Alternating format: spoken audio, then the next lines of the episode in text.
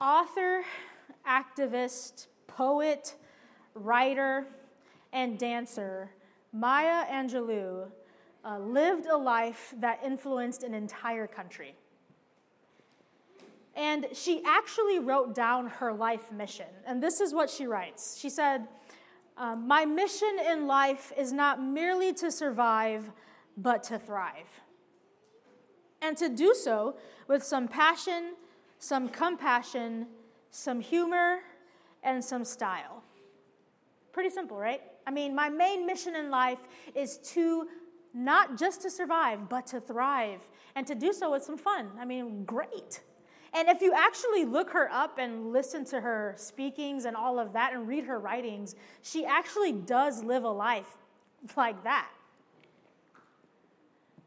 And the thing is, have you ever found yourself just surviving in life? I mean, whether you're a believer this morning, whether you believe in Jesus or not, I mean, we all have felt this kind of coasting in life reality. And we've even felt it um, in our Christian life, right? Where we no longer get excited about things that pertain to Jesus, where we no longer care about waking up and doing the things that we know we need to do. I mean, we just end up in survival mode, just trying to make it one day after one day because you know you have to go to work.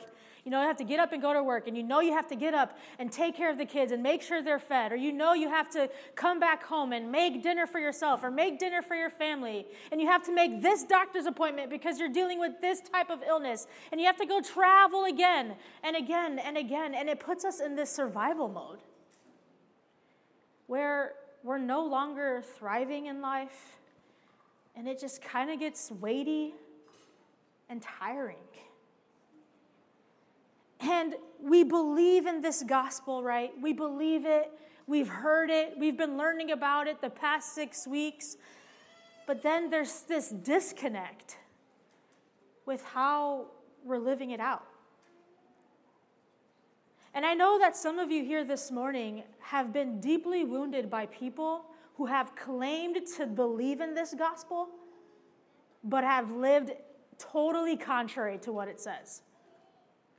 And I'm not just talking about making mistakes, right? I mean, we all make mistakes. I'm the first one to admit that. But people who've said, I've given my heart to this Jesus and I'm going to live my life that way, but then they live totally contrary to what he says, and in result, hurting people, being deeply wounded by that. And so it's like, okay, Naya, so the question then becomes so how do we live as followers of Jesus, as followers of a gospel that frees us? How do we live as followers of Jesus? What does that look like in our day to day life? Because I've tried everything, Naya.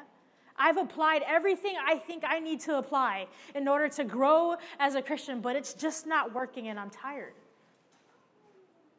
And I find myself just hanging by a thread. What do we do? Well, there's good news for you this morning because Paul actually answers that question for us in our passage this morning. And the first thing Paul says, he goes, You want to live as a follower of Jesus? This is what you got to do. You got to know that we are in a battle.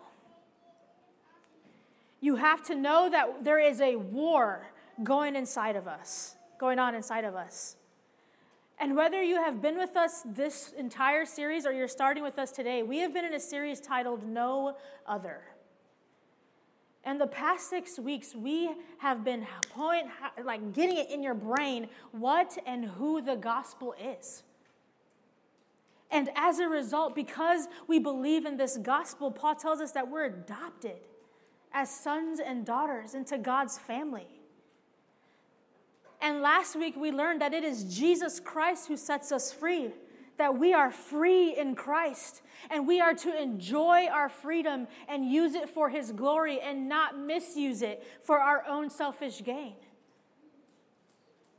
And so here we are, finding ourselves here in the chapter five, in the middle of chapter five, where Paul has taken five and a half chapters, getting the gospel in people's brain. And he says, This is what it looks like to live as free people.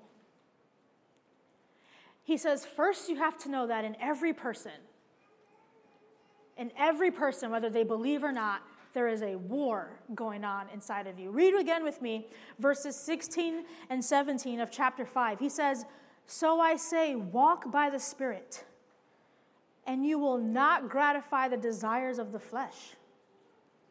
For the flesh desires what is contrary to the Spirit, and the Spirit what is contrary to the flesh. They are in conflict with each other, so that you are not to do whatever you want. Paul gives us a command here to walk by the Spirit because our flesh desires what is totally different from the Spirit. It's like oil and water. You don't mix those things together, and you don't mix sin and God's Spirit together because they are going to fight. They are going to rage war. And I know some of you now can just take a deep breath and a sigh of relief because you feel it, don't you? I mean, we feel it. I feel it. One moment we're doing okay, and the next we're not. One moment we have good thoughts, and the next they're not. Right now, you're debating whether to pay attention to me or not. You're thinking about what you're to eat later, probably before even thinking about what this sermon is to be about. You don't want to engage in the things you're not supposed to, and then the next minute you do. You're happy one minute and sad or angry the next. You have hope one day and despair the next. You feel victorious and on the mountaintop one day and defeated and low the next. We are in a constant battle. We are in a constant fight. And friends, sometimes it feels like we lose that battle, doesn't it? And I know for a lot of us in this room, I'm talking to those who have followed Jesus for a while, I'm, I'm talking to you in the room. We get into this apathetic and stuck place where the high of following Jesus has faded and the problems of life heighten, where we just feel stuck, where we don't want to fight anymore, where we no longer want to care where nothing is working, and we just get tired and we feel defeated and lost in the battle. And we often let our sinful flesh win. And look at what Paul says a life that is lived by our sinful desires. He actually says it's obvious. And this is what he said it looks like in verses 19 to 21. He says, Now the works of the flesh are obvious sexual immorality, moral impurity, promiscuity, idolatry, sorcery, hatred, strife, jealousy, outbursts of anger, selfish ambitions, dissensions, factions. Do I need to keep going? I mean, envy, drunkenness, carousing, and anything similar. And he says, I am warning you about these things, as I warned you before, that those who practice such things will not inherit the kingdom of God. He's saying, for those who follow a life that is led by your sinful flesh, it's obvious, and this is what it looks like. And don't we see it everywhere? We see it everywhere, and often we see ourselves in it, where we lose our rage. We outburst in anger. We get hate, we hate someone, or we get envious of someone. It happens. There's a war going on inside of us, and it's obvious. You know, during Christmas break, I went, not Christmas break, because I don't have Christmas break, but during Christmas time, um, I went back home and I was hanging out with my um, brother's wife's family. And they, she has a niece that's four years old, okay? And she's like, let's play hide and seek. So I'm like, okay, well, let's play some hide and seek. And when it was my turn to hide, I mean, she couldn't find me for like 10 minutes. And that was like the whole point to hide and like just have her looking for me. But then when it was my turn to count, and I only had to count to five. And so I counted to five, and immediately I can spot where she was. because she hid in the most obvious places. And the funny part, though, here's the funny part she actually thought she was hiding. She would be like, you know, laughing, oh my, they can't see me. And it's like, no, I can actually see you. And friends, it's the same with us. When we are not okay and when we have just given up on life, it's obvious. We can't hide it. And you can try hiding it from others, and you can be successful at it. But for those who really know you, they can see it because it's obvious. And that's what Paul is saying. The, the ways of the flesh are obvious and we can't hide it. And this is what it feels like sometimes, though. Look at this video.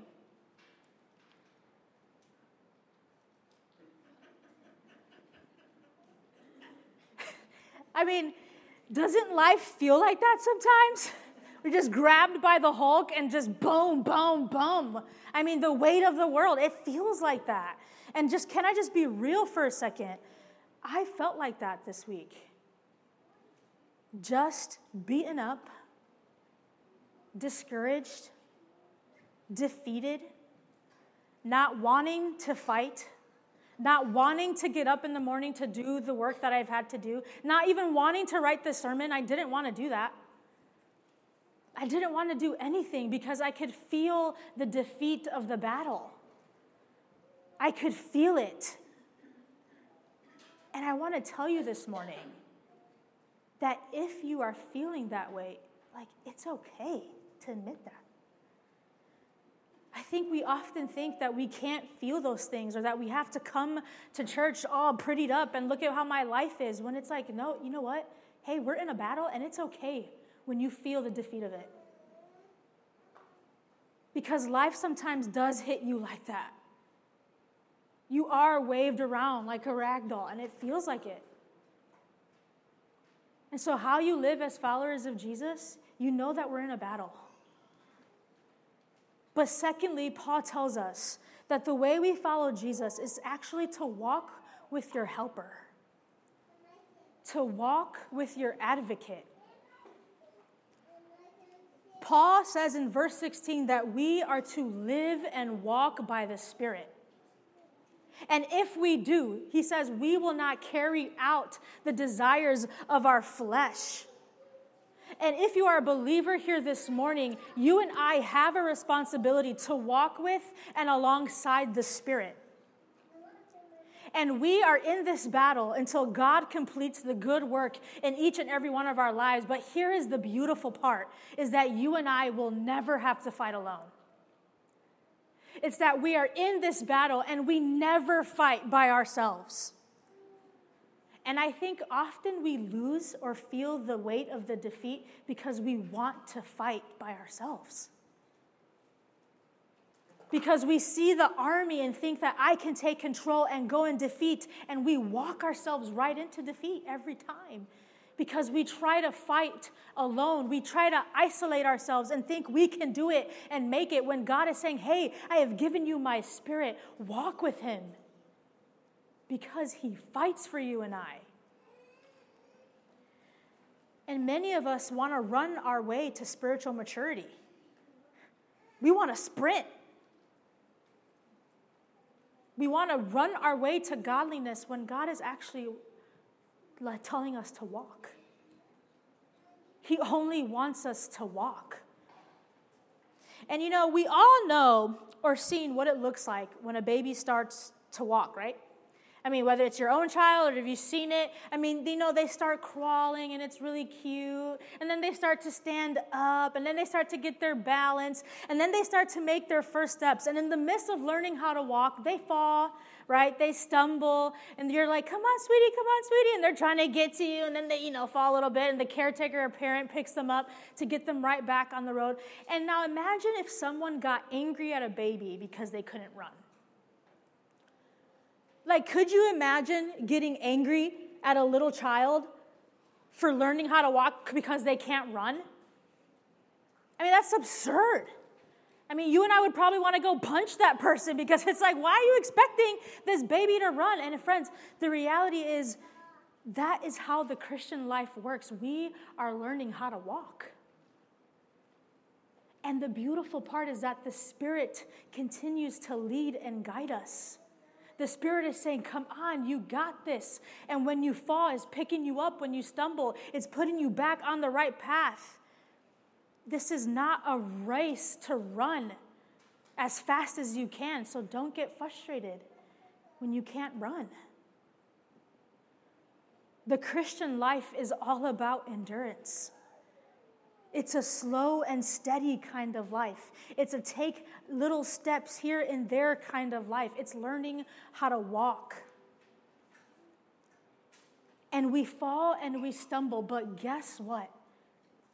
We might miss when our child falls or stumbles, but when we fall and stumble, we are caught at every side at every moment. Because look at what Paul says in verse 18. He says, But if you are led by the Spirit, you are not under the law. To those who believe in the gospel, to those who believe in Jesus, are given God's Spirit. And Paul says, just knowing that you're in a fight isn't enough. The law taught you that. I mean, the law taught us that in us there is this deep disposition and desire to be in rebellion and in rebellious against God. And he says the rules, the rules tell you that. Just tell someone they can't do something and they'll do exactly that. And the Spirit, the whole point is that with the Spirit, you and I can actually feel and experience victory because that's the point. The point is that God fights on our behalf, and that is how we win these battles. And our spirit, the Spirit and our advocate meets us where we are and helps us grow in a way that the law or rules or even our own effort by itself never could. And just like Paul has shown you a life that is followed by the, the sinful flesh is shown, he actually shows us what a life looks like that is followed by the Spirit.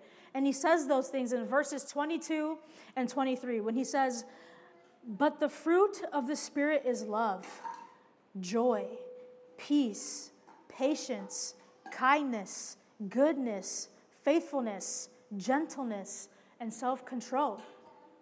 Against such things there is no law. Friends, you and I may not like the fact that we are in a battle, but it is in the context of the battle that we see how powerfully the fruit of the Spirit activates in us. It's in the context of battle and struggle that we see and experience the fruit of the Spirit. The fruit of the Spirit is actually what gets us through our battles. It's the miracle of when we don't feel love but can extend and give love to others anyway and to ourselves. It's the miracle that when life's hardest moments come, we can still experience joy because God and someone else is glad to be with us. It's when life continues to fall apart, but we can still feel this calm and peace that surpasses all understanding. It's when we're able to be patient with ourselves and with others when we know that others can't be patient with us. It's when we're able to show kindness and extend kindness to ourselves and others, knowing that they can't give it back. It's when nothing in life that's happening seems like it's going good, but we can hold on to the goodness of God and believe that He is still good. It is when you don't want to be faithful anymore in your marriage or in your house or with your job or wherever you're doing, and you are tempted to fall away, but you can cling on the faithfulness of God to get you through. It's the miracle that you can handle others with care and gentleness, and as a result, handle yourself with care and gentleness when others want to treat you poorly. And it's when we are being tempted or triggered to explode in anger or to avoid everything or to give into our addictions, but we're still able to exhibit self control. Friends, all of these fruits are activated in us because we have been given the Spirit. And it's in the moment of battle, in the moment of struggle, where they come out.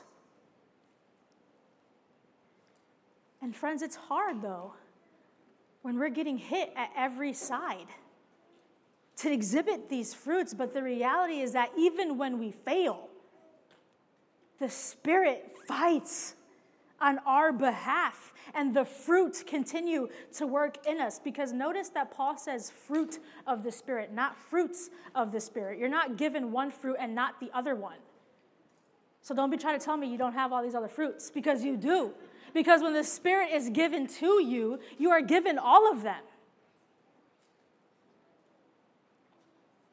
And you and I are responsible to walk by the Spirit.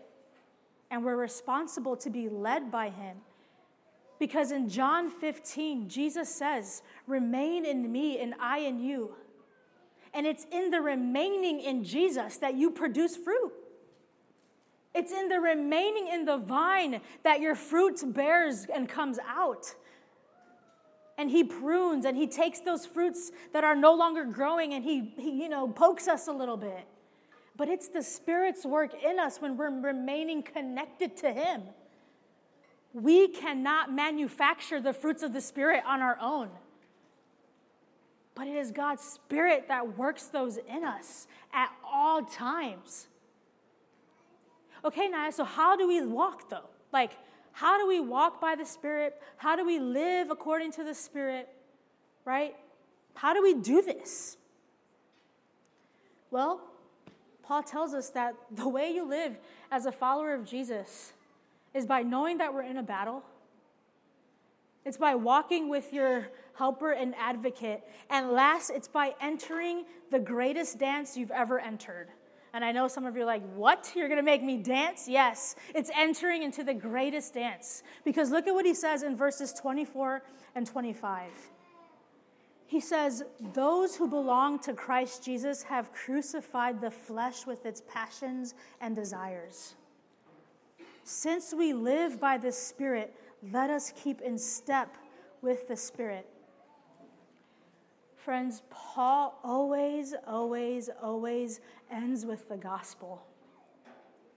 Because before you and I can ever try to do anything, the first thing we have to do is believe the gospel.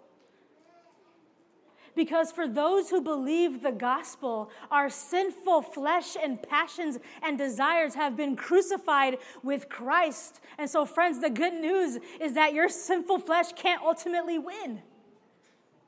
It can never ultimately win because when Jesus died on the cross, he said, It is finished.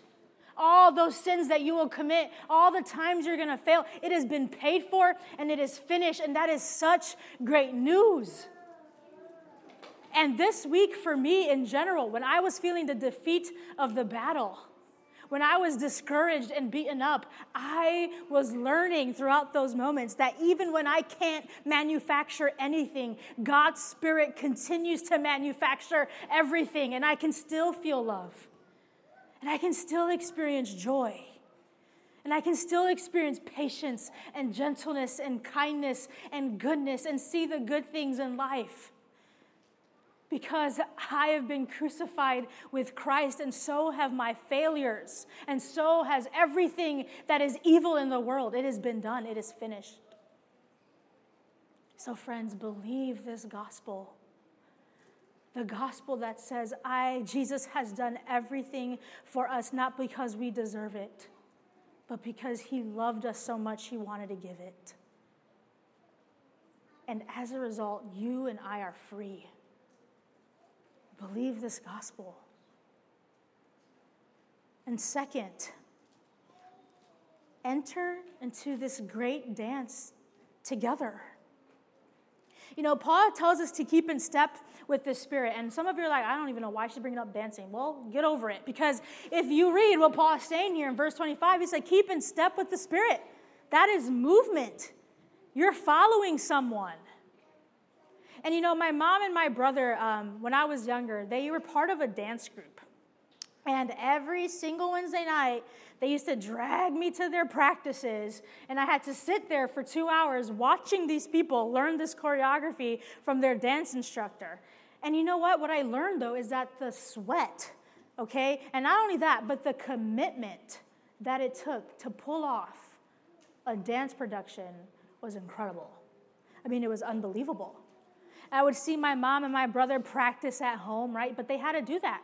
They had to come home and they had to practice and they had to listen to the music. And the way that the music sounded to one person sounded different to the other because they had different parts. And they had to just learn and practice and move. And then when performance day came, when it was time to see the production, it was amazing to see all the people who were learning this particular choreography go and perform this unbelievable dance production. And I mean, it was incredible. And friends, our life with God is very similar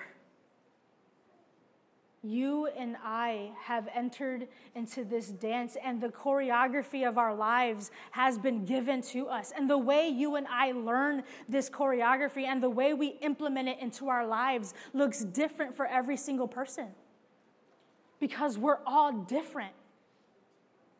And it is our job to learn what works for us. I mean, we need each other. We enter this dance together because I can't live this life without you. Even this morning, as I was come ready to preach this morning, I had a friend call me because I was like, "Hey, I usually have this guy that I text because we did um, college together. And we usually, it's funny because it usually ends up, we end up preaching on the same days. It's kind of hilarious. So I text him, like, hey, I need you to pray for me. And he, like, calls me and he goes, girl, you wouldn't even know. I'm praying too. I'm preaching this today too. And so we had this 10 minute conversation and we were able to pray for one another. And friends, I don't think I could have come up here without that without that prayer and without him calling me and us just praying together because we know that we can't stand up here on our own strength. We know that we can't give this on our own. And friends, we can't live this life on our own. We need each other to say, hey, don't go there. It's obvious that you're doing something. Or, hey, you lost your patience or self control over here. Or, hey, come back on the right path. We need one another. And friends, I want to remind you that we do not do the spiritual disciplines to gain favor before God because we are already found favorable in his sight because we have been found in Jesus. And the spiritual disciplines are not a have to either. They're not designed because you have to do X, Y, or Z in order to grow as a Christian. And that's why I cannot come here and tell you, hey, read your Bible uh, one chapter every day, because you know what? For some of you, you, you can't do that. There is no one monolithic way of growing in the Spirit, of walking and being led by the Spirit. But the spiritual disciplines are provided and are given to us to help us in our relationship with God, to help us get to know who God is, because our relationship with God is not a dutiful service. It's an intimate relationship, and the way we get to know someone is different for all of us. So, for some of us, we do need that time in the morning where we read a book of the Bible and we go chapter by chapter. For some of us, it's actually memorizing scripture or listening to scripture. I mean, for some of us, it's waking up in our beds and praying and talking to God. For some of us, it's driving in the car and talking to Him, or it's taking a walk and seeing His beautiful creation and being in awe of how God is so creative. And for some of us, it's listening to music and playing music to God and connecting with Him in that way. For some of us, it's writing down in our journals and processing and praying to God in that way. For some of us, it's getting together with a group of friends and discussing who God is to each other. Because, friends, because we have been given the Spirit, you and I have the ability to know who God is. We have the ability to get to know Jesus, to walk with Him, to talk with Him, to learn about Him. That's what the Spirit gives us. And so, friends, we walk by the Spirit out of relationship with God and we follow his leading and his guidance. And we take a step where he leads us to take a step. Because as followers of Jesus, Jesus has given us the freedom to choose every single day if our allegiance is going to be to him or are we going to give in to our sinful flesh. That's the freedom of the gospel because we were bound. You and I could only live out out of our sinful flesh. But Jesus Christ has set us free so that you and I have the ability to choose the other side because you and I are no longer bound. And so, friends, follow the lead of the Spirit. Remain in Jesus, remain connected, and the fruit will, you will bear fruit. The fruit will come out, it will be activated. And even when we fail, and even when we can't fight anymore, God's Spirit fights for you. God fights for you. And the fruit continue to cultivate because He is the gardener who knows how to prune. And when we experience the chaotic, frustrating, sad, and hard parts of life, we can still feel a peace that surpasses all understanding, knowing that we are going to be okay because God's Spirit continues to work in our lives. And we get to experience this renewed joy. This renewed joy that one day all things will be made new, and that no matter what, someone is glad to be with you that no matter what, when you wake up in the morning, God has promised that He will never leave you, that He will never forsake you, and that He will continue to be with you throughout your entire life. And not only that, but that He actually delights in you. That is what it means to live as a free person in Jesus, to know that we're in a battle to walk with your helper and advocate who is helping you at every single moment, and to enter into the great dance together, knowing that we are being led by the ultimate dance partner. Let's pray.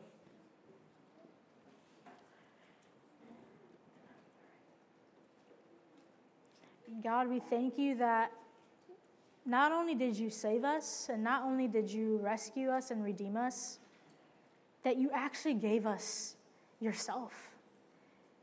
You gave us your spirit. The spirit that is written on our hearts.